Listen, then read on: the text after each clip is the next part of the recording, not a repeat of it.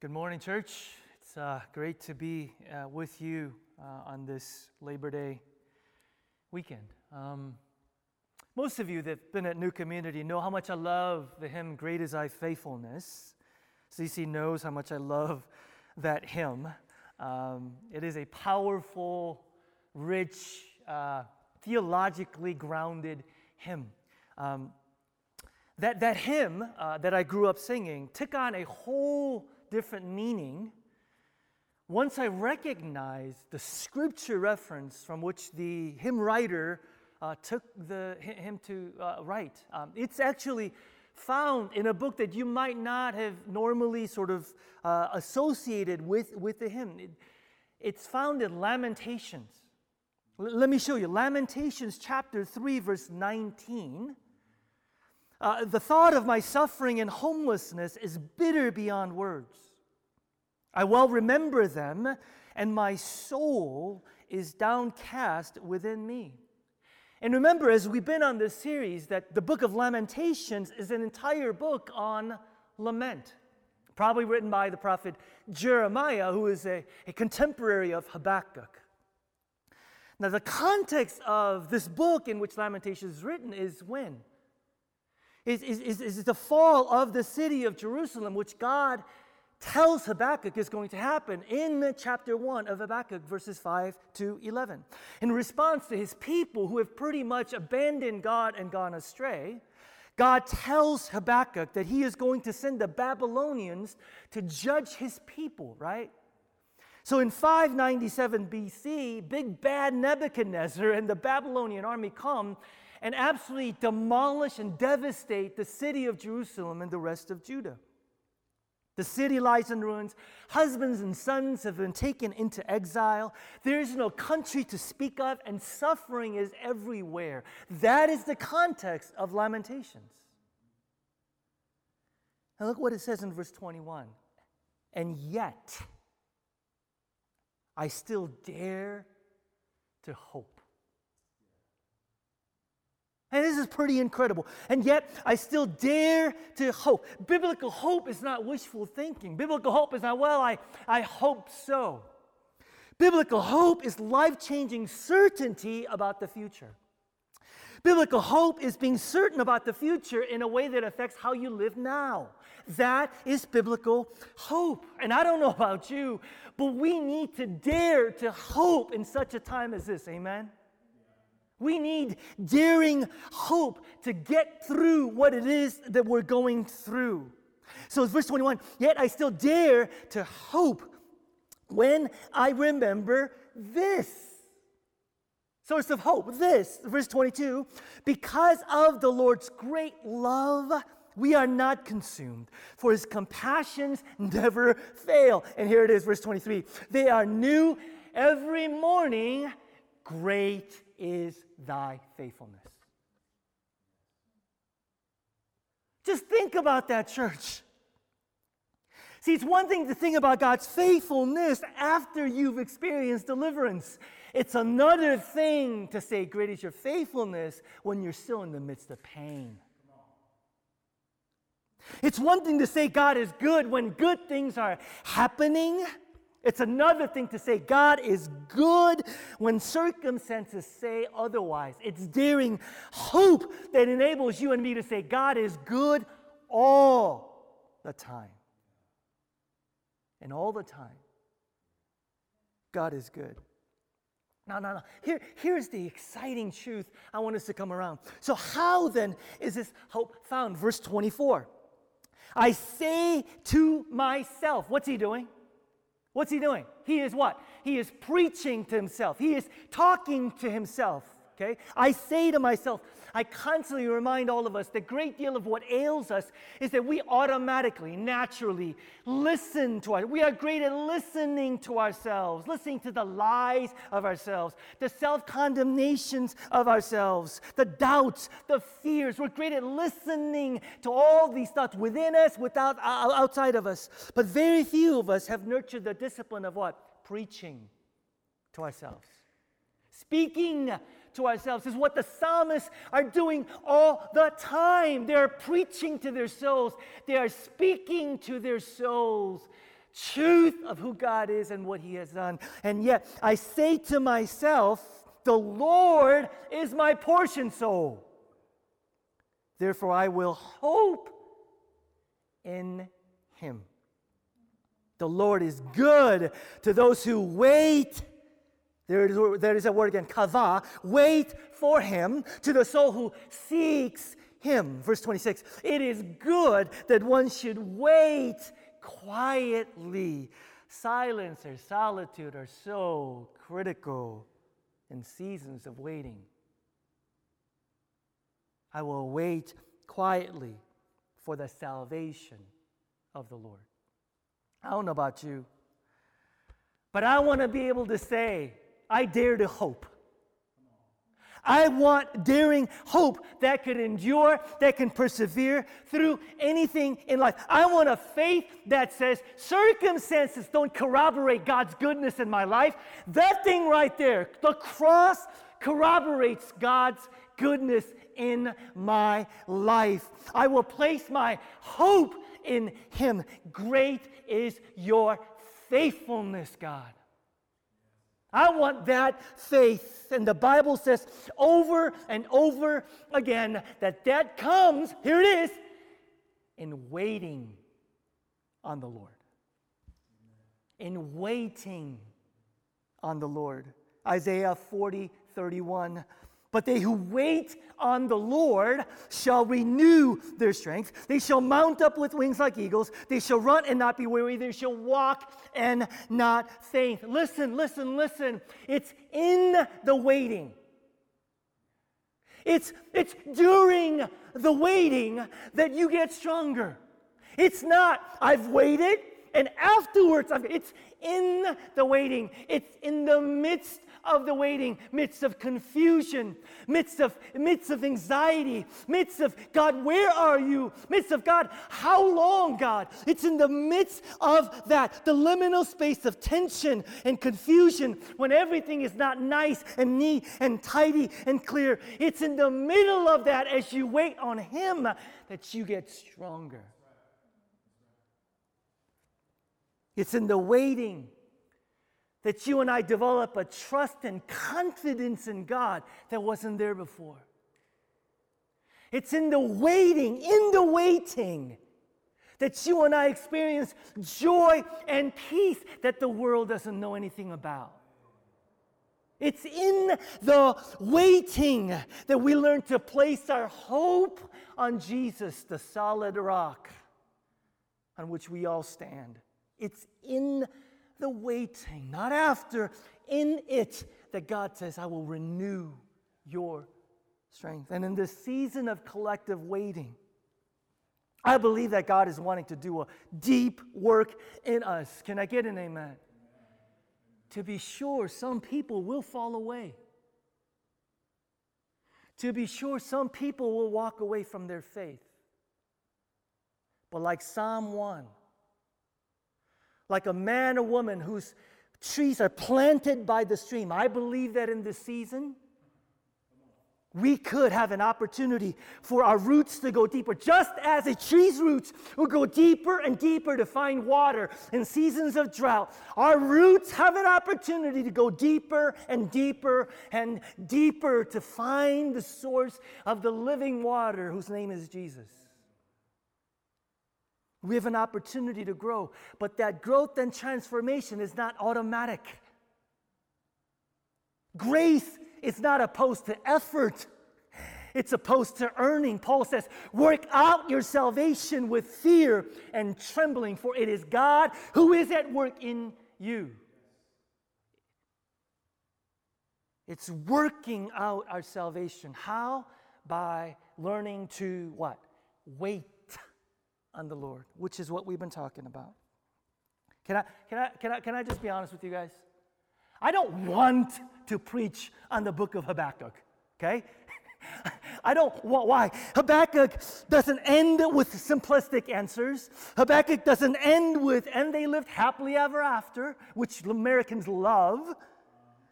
It's a book that requires grown up faith. Hello, anybody?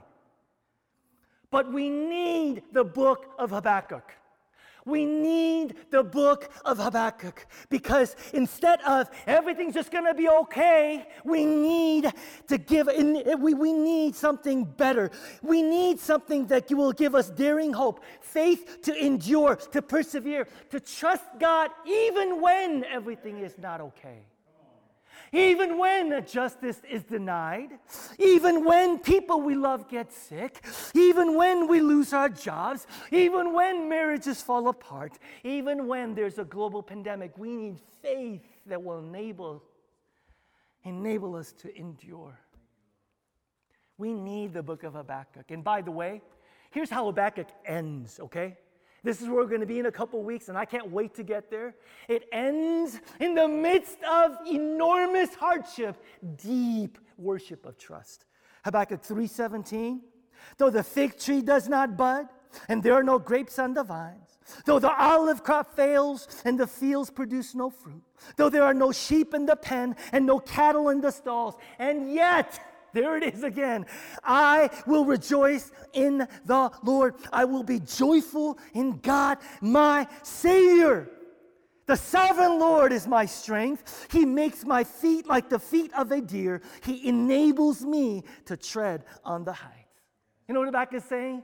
He's saying, God, even though justice is denied, even though the economy is tanking, even though my plans have been shredded in the midst of this global pandemic, even though I have no idea how I'm going to make it, and yet, and yet, I will rejoice, not in my circumstances, but I will rejoice in the Lord my God.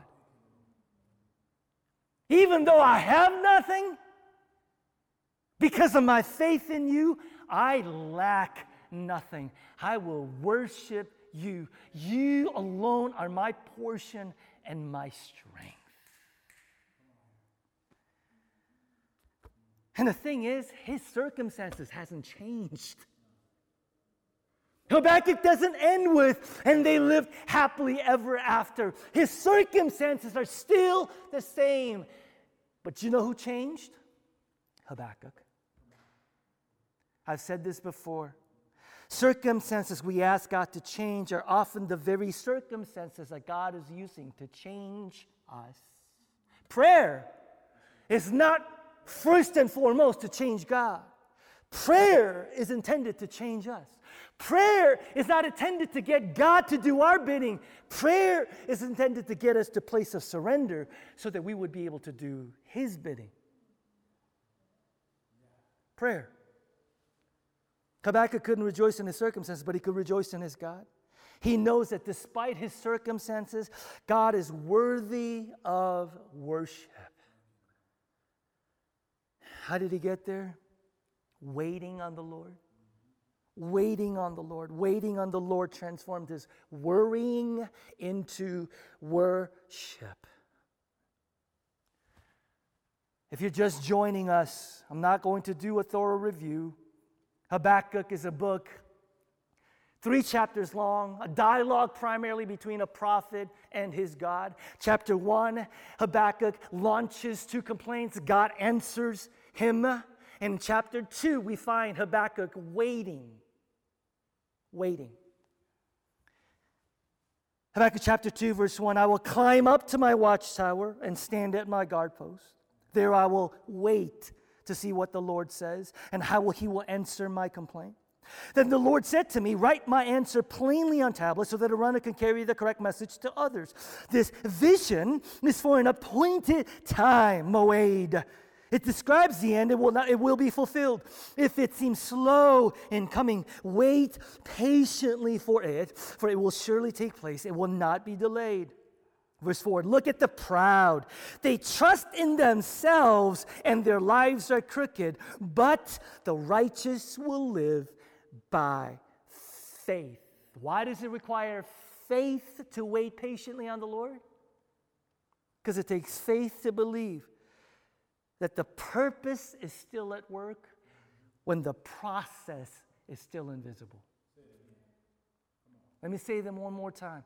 It takes faith to believe that the purpose is at work when the process is invisible.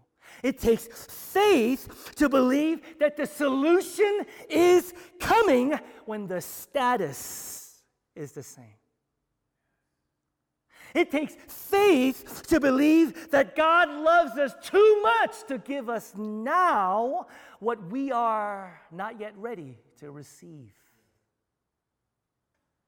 It takes faith to believe that God's delays are not denials. It takes faith to believe that there's a difference between a no and a not yet. It takes faith to believe in Moed. Some of you will be glad that I am wrapping up this little mini series within the series on waiting. I wish I could talk about this longer because, frankly, we can't hear enough truth about how to wait on the Lord. We are Americans after all. But I'm going to conclude as we've been on this for the last two weeks and what it means to wait. And, I, and I'm fully intending to pick this back up a few months from now because there is no more critical discipline I believe needed in such a time as this and learning to learning this truth that is found over and over and over again in Scripture. So, what does it mean to wait? As we see there are beautiful metaphors throughout chapter 2 verses 1 through 4 that gives us a, a, a, beautiful picture of what it means to wait. And we talked about what it means to wait obediently. Last week we talked about what it means to wait patiently. And today we're going to talk about three other things. First what does it mean to wait? It means to wait perspectively wait perspectively why did the ancient people build towers within the cities so that you could see what was coming. You could see the, the weather that's coming that you can see on the ground so the city can prepare for it. You could see enemies, critical enemies that are coming so that you could make sure that your city would be prepared to defend the city. And you could also see reinforcements that were coming from a distance that are 20 times larger than the enemies, so that the people within the city would also be able to prepare for it. Why did you build towers and people go up the towers? So you could see what was coming. It was a way of getting perspective.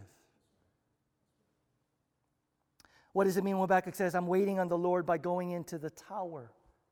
Listen to this. He is doing everything he can spiritually to get some perspective.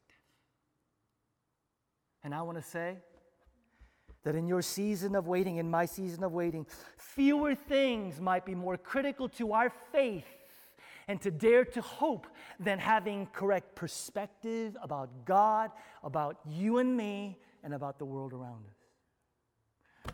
When I read the New Testament, there is something interesting that I find about Paul, especially in his letters to the churches.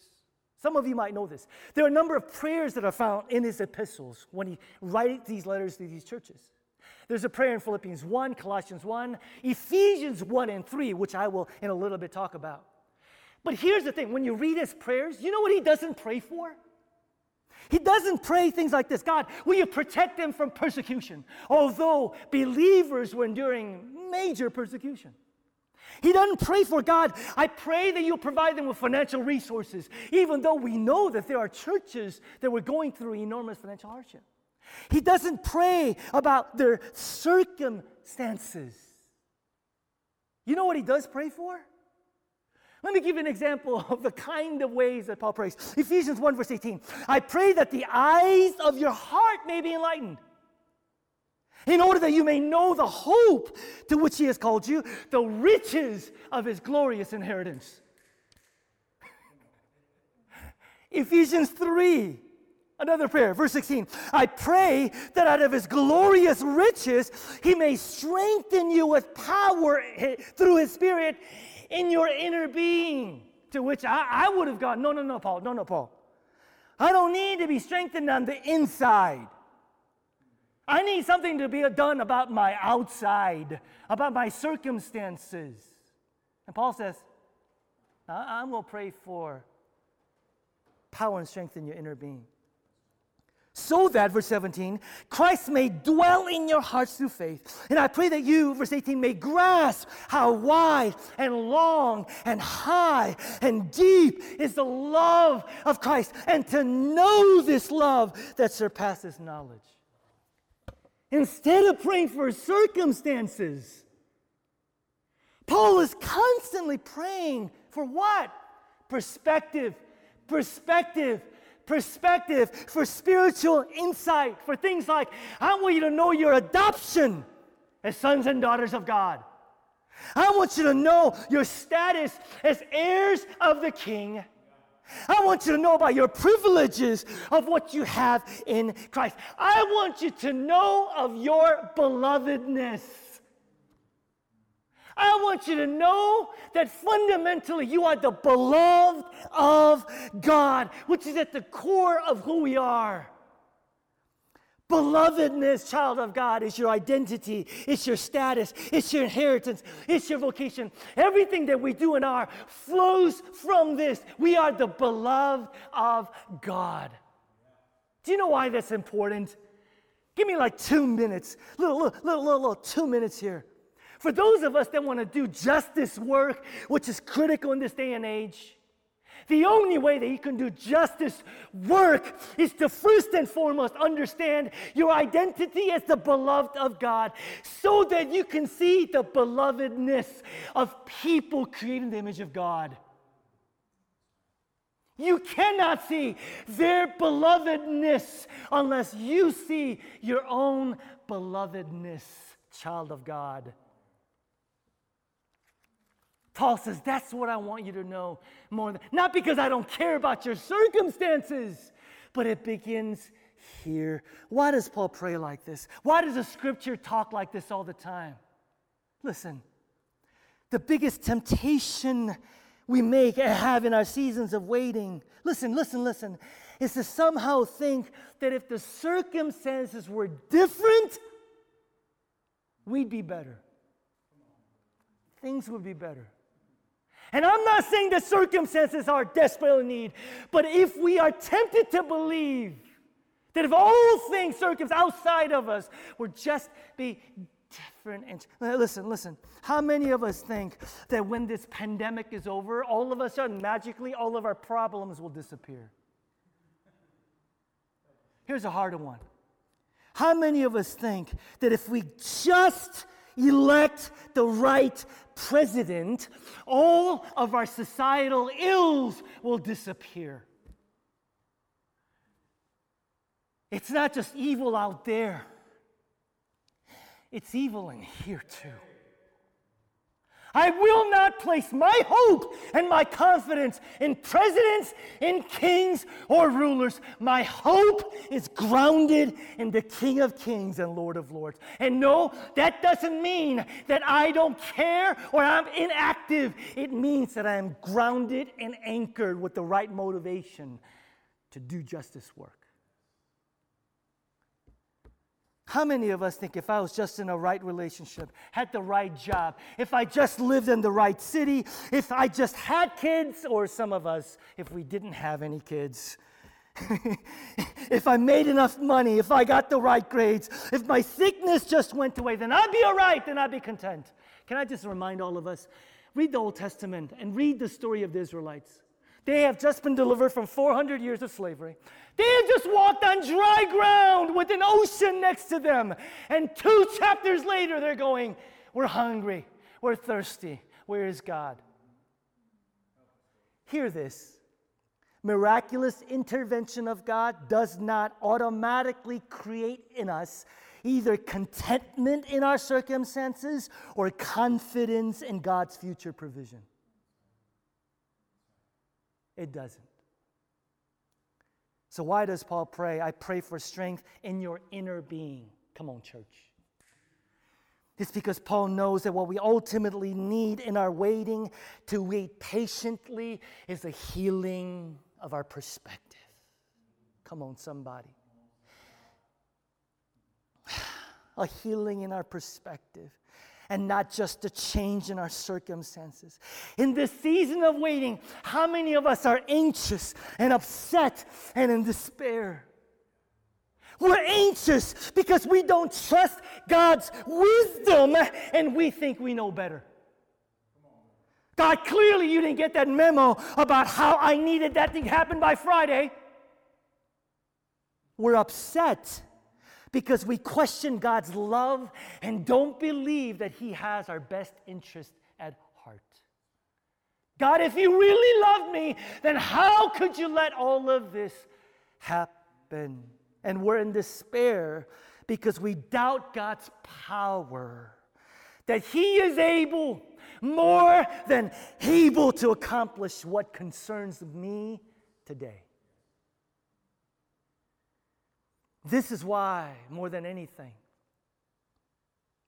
Paul is praying that circ- eh, more than praying that circumstances will change. Paul is praying constantly for perspective, for perspective, for perspective. And in case you're going, did he get it? Did he get the whole Romans 8 18? I consider that our present sufferings, and this is the guy who knew about suffering. Read the New Testament shipwrecked, flogged, beaten, stoned. I consider that our present sufferings are not worth comparing with the glory that will be revealed in us. Do whatever you need, Paul says, to get into the tower. Do whatever you need to go up into the tower and get perspective and preach the gospel to yourselves. And if you do, you and I might be able to declare my sickness, my sickness, the only sickness that can really kill me, sin, has been dealt with. Resurrection is awaiting me.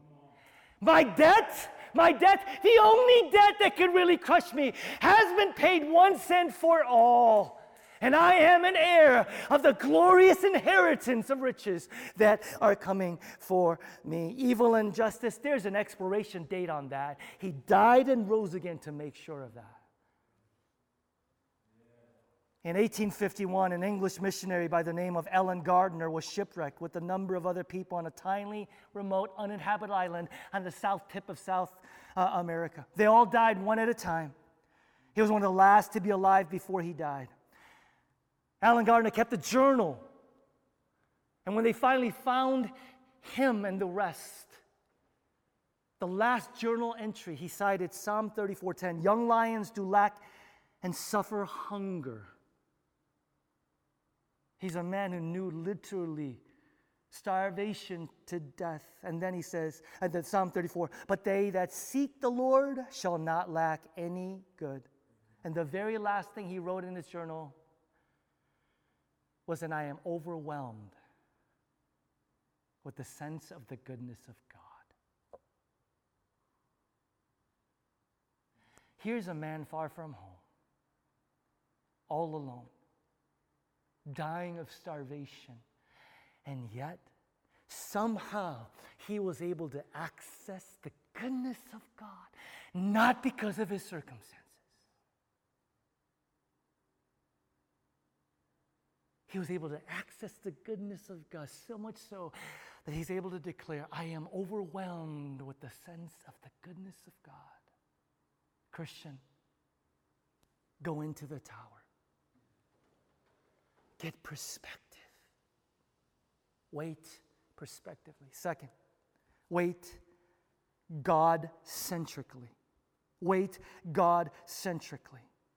Lamentations 3:25 The Lord is good to those who wait for him to those to the soul who seeks him. I don't want you to miss the forest for the trees. We've been alluding to this constantly throughout this sermons. We're not just waiting for answers. Hello somebody. We're waiting for what? For him. We're not just seeking answers. We're seeking him. We're not just looking and waiting for deliverance, we're waiting for God. One will frustrate you, the other one can sustain you through anything, including a fiery furnace. Man, oh man, when I think about what it means to wait God centrically, of course I go right to Daniel chapter 3. Hello, anybody? Daniel chapter 3. You know the story.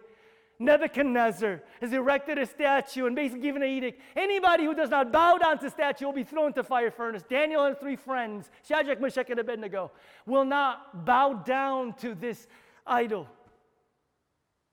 And when the king threatens them with ultimately death, here's what they say Daniel 3, verse 17. If we are thrown into the blazing furnace, the God we serve is able to deliver us from it, and he will deliver us. Verse 18, but even if he does not, Jesus, even if he does not, we want you to know that we will not serve your gods or worship the image of gold you have set up. What are they saying? We do not serve God just for what God gives us, we serve God for Himself. We do not love God just for Him to do our bidding. We love God for Himself. We're not just waiting for God's deliverance, we are waiting what? On God. God could rescue us from this furnace, but even if He doesn't, that will not minimize nor deter our worship or our love of our God. Oh, King. We would rather be delivered into God's presence through the fire than to worship a false God to escape the fire. These young men were spiritually fireproofed before they were physically fireproofed, and they were able to endure anything. Do you want to be that strong? What does it mean to wait on the Lord? Let me just put it right to you. The thing that you're waiting for, the thing that you're praying about, the thing that you're believing God for. If you are more about that than you are about God, you will never be able to say, but if not.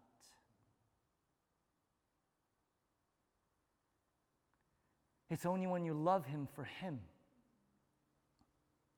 when you serve Him for Him, when you worship Him for Him.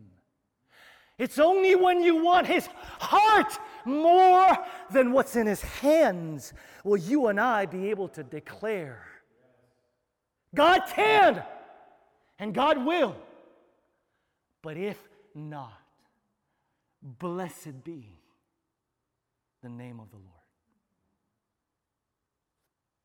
Do you trust that God is for you, even when He doesn't give you what you asked for? Waiting on the Lord means that we're faithful, we're obedient, even when things are hard, even when things are difficult, even when things don't make any sense. Think about Habakkuk, think about Job, think about their, uh, think about David, think about all these godly men and women. We're still talking about them thousands of years later. Why? Because they were immune to pain, they were immune to struggle, they were immune to doubt. Look at it, look at Habakkuk. They're struggling, they're questioning, they're angry at God. But at the end, they stay with God. Why? Because they learn to serve God for God. Love God for God. Worship God for God. Hebrews 11, 6, and without faith it is impossible to please God, because anyone who comes to him must believe that he exists and that he rewards those who earnestly seek him. Do you know what the reward of faith is? Not things, not answers, the reward is God Himself. And lastly, wait faithfully. Wait faithfully. And this is the most important portion in all of what it means to wait, because it ultimately anchors us. Habakkuk 2 4. Look to the proud, they trust in themselves and their lives are crooked, but the righteous will live. Literally, it says, in their faithfulness to God. And you know that this is so critical that Paul cites, the New Testament cites it three times. Romans 1, Galatians 3, Hebrews 10. The righteous will live by faith. And you realize that in all those contexts, he's talking about Christ and what Christ has done. In other words, faith is not stoically holding on to God. Faith is instead of looking at the circumstances around us, it's relying on your faith in the redemptive purposes of God, the gospel. In other words, in order to wait on the Lord instead of looking at your circumstances and being affected by them, we need to look at Jesus and what he has done and be affected by it. In Luke chapter 12, Jesus tells a parable about a master who goes away on a trip and he leaves his servants behind. Some of the servants are obedient and faithful because they know that he's coming back. Other servants are disobedient unfaithful because they don't think he's coming back. It was Jesus' way of saying, I want my followers to wait for me. Wait for me. Wait obediently, being faithful to what it is I've called you to do. Wait patiently, trusting that I am still at work. I want you to wait for me. And this is how this powerful parable ends. Luke 12, verse 27. The servants who are ready and waiting for his return will be rewarded. I tell you the truth, he himself will seat them, put on an apron, and wait on them as they sit and eat. I've waited like three weeks to talk about this. You realize that wait also means what? To serve. To serve. And Jesus is saying, if you will wait for me and my coming, there will come a day when I will what? Wait on you. I will serve you. Now this is this is beyond my intellect to be able to fully explain. So let me try. Jesus is pointing to the messianic banquet. The messianic feast that is to come when the kingdom of God is ushered in, when we'll see God face to face. Anybody looking forward to that? We will see God face to face, have all of our deepest longings and needs fully met. And He'll wipe away every tear and usher in a perfect world without evil, without injustice, without suffering, death, and disease. That is what the world, Jesus says, I will serve, I will wait on you to which you go. How do we know?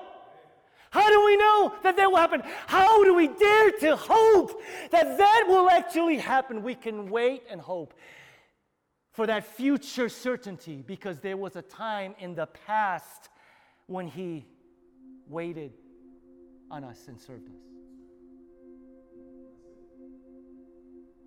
In John 13, the night before He is crucified, this is so powerful. Jesus puts on an apron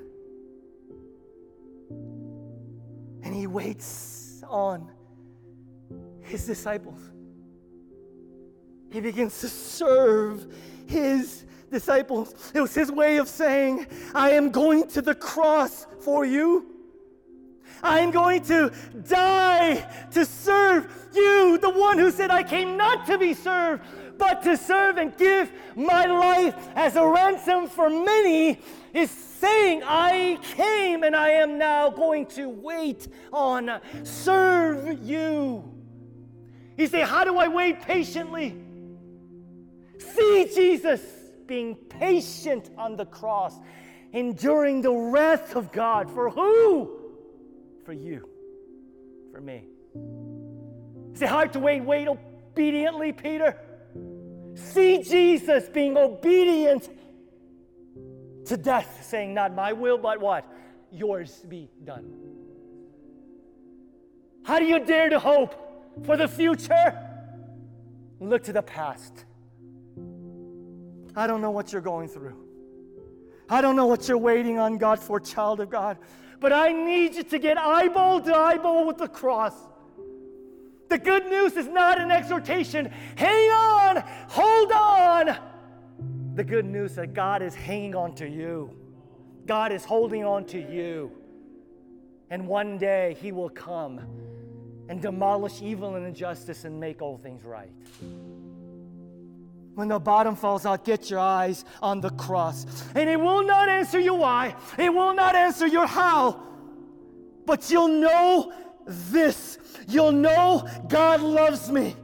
God loves me. The cross of Jesus Christ tells me that God loves me unconditionally, always has, always will. No, my circumstances don't tell me that. It's not my circumstances. My circumstances might tell me otherwise, but it's the cross that tells me I am His beloved and He is mine. Peter, can anything good come out of all the stuff we're going through? That's what everyone was asking that Friday, wasn't it? We're not standing at the foot of the cross on Good Friday, though. We are standing on the other side of the cross. And from our vantage point now, the cross is the most beautiful thing in the history of the world because it tells us that God could take the worst thing, the most evil thing, the most unjust thing, and without minimizing the evil and the injustice, bring out of it something for eternal good. Yes, God can change circumstances. And content to God, pray for justice, pray for healing, pray for miracles. But at the end of the day, the cross is proof that God doesn't always change our circumstances, but in every circumstance, He is able to bring about glory for Himself, good to us, and salvation and redemption for the world. Is this good news? and He is with you in the waiting. He is with you in the waiting. He is with you in the waiting, no matter how scary, isolating, and uncertain the future. I'm in with this story of a doctor, a famous doctor who was an alcoholic. This man gave and surrendered his life and addiction to Jesus Christ as Lord. One day, this doctor and a coworker of his, after a long, grueling, hard day, were in an office, and this coworker turned to this doctor and said, Look, I know you're a Christian and all, but let me ask you something. Are you telling me that after a hard, long, grueling day like today, and you find yourself all alone in your office, and you know that there is the finest bottle of scotch in the drawer, you're telling me that you wouldn't help yourself to it? To which this follower of Jesus replied, Everything you said could happen except one thing.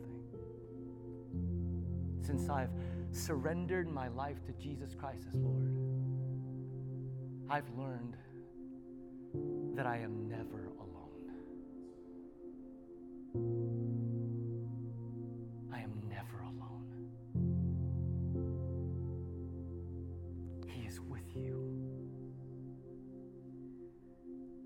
No matter the temptation, the trial, or the trauma, Jesus is with you and for you.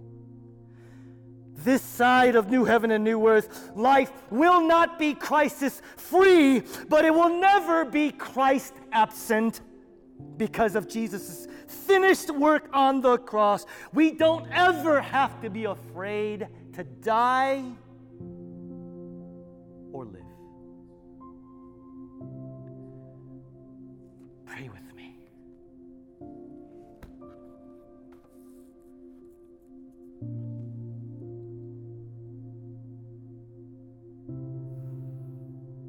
You a moment just to be still and listen.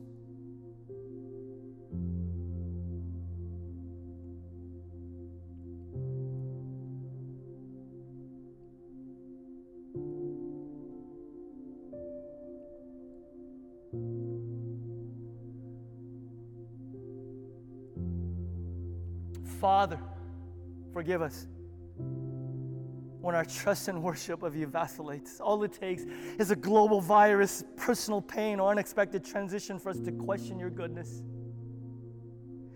By your gospel and spirit, we want to worship you before there's a fire, when we're in the fire, whether we're delivered from the fire or you take us home through the fire. Our future is held tightly and lovingly in your mighty hands. We know that you are at work in all things for our good all the time in our joys and pains, our losses and crosses. Father, because of your sovereign grip on everything, we release our white knuckle grip on things and we raise our hands in praise and surrender. We don't have control over the number of our days before you call us home. but fill the ones you've marked out for us with grace from you, trust in you, and love for others. We don't have control over the loss, the pain, disappointments, feelings people carry in their hearts.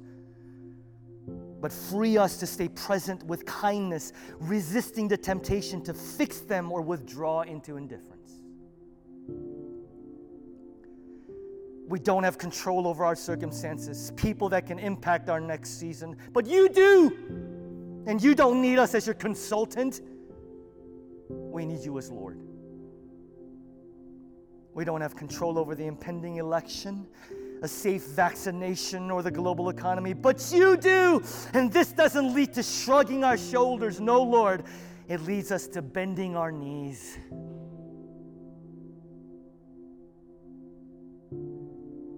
You promise peace at all times and in every situation. To know you're with us and for us, to know you love us and are in control of all things is what we really need. You haven't promised us all the answers we want, but you've promised all the grace that we need. We are so grateful to be your beloved children. We rest in your love. We surrender to your sovereignty and praise you for your faithfulness. In Jesus' mighty name.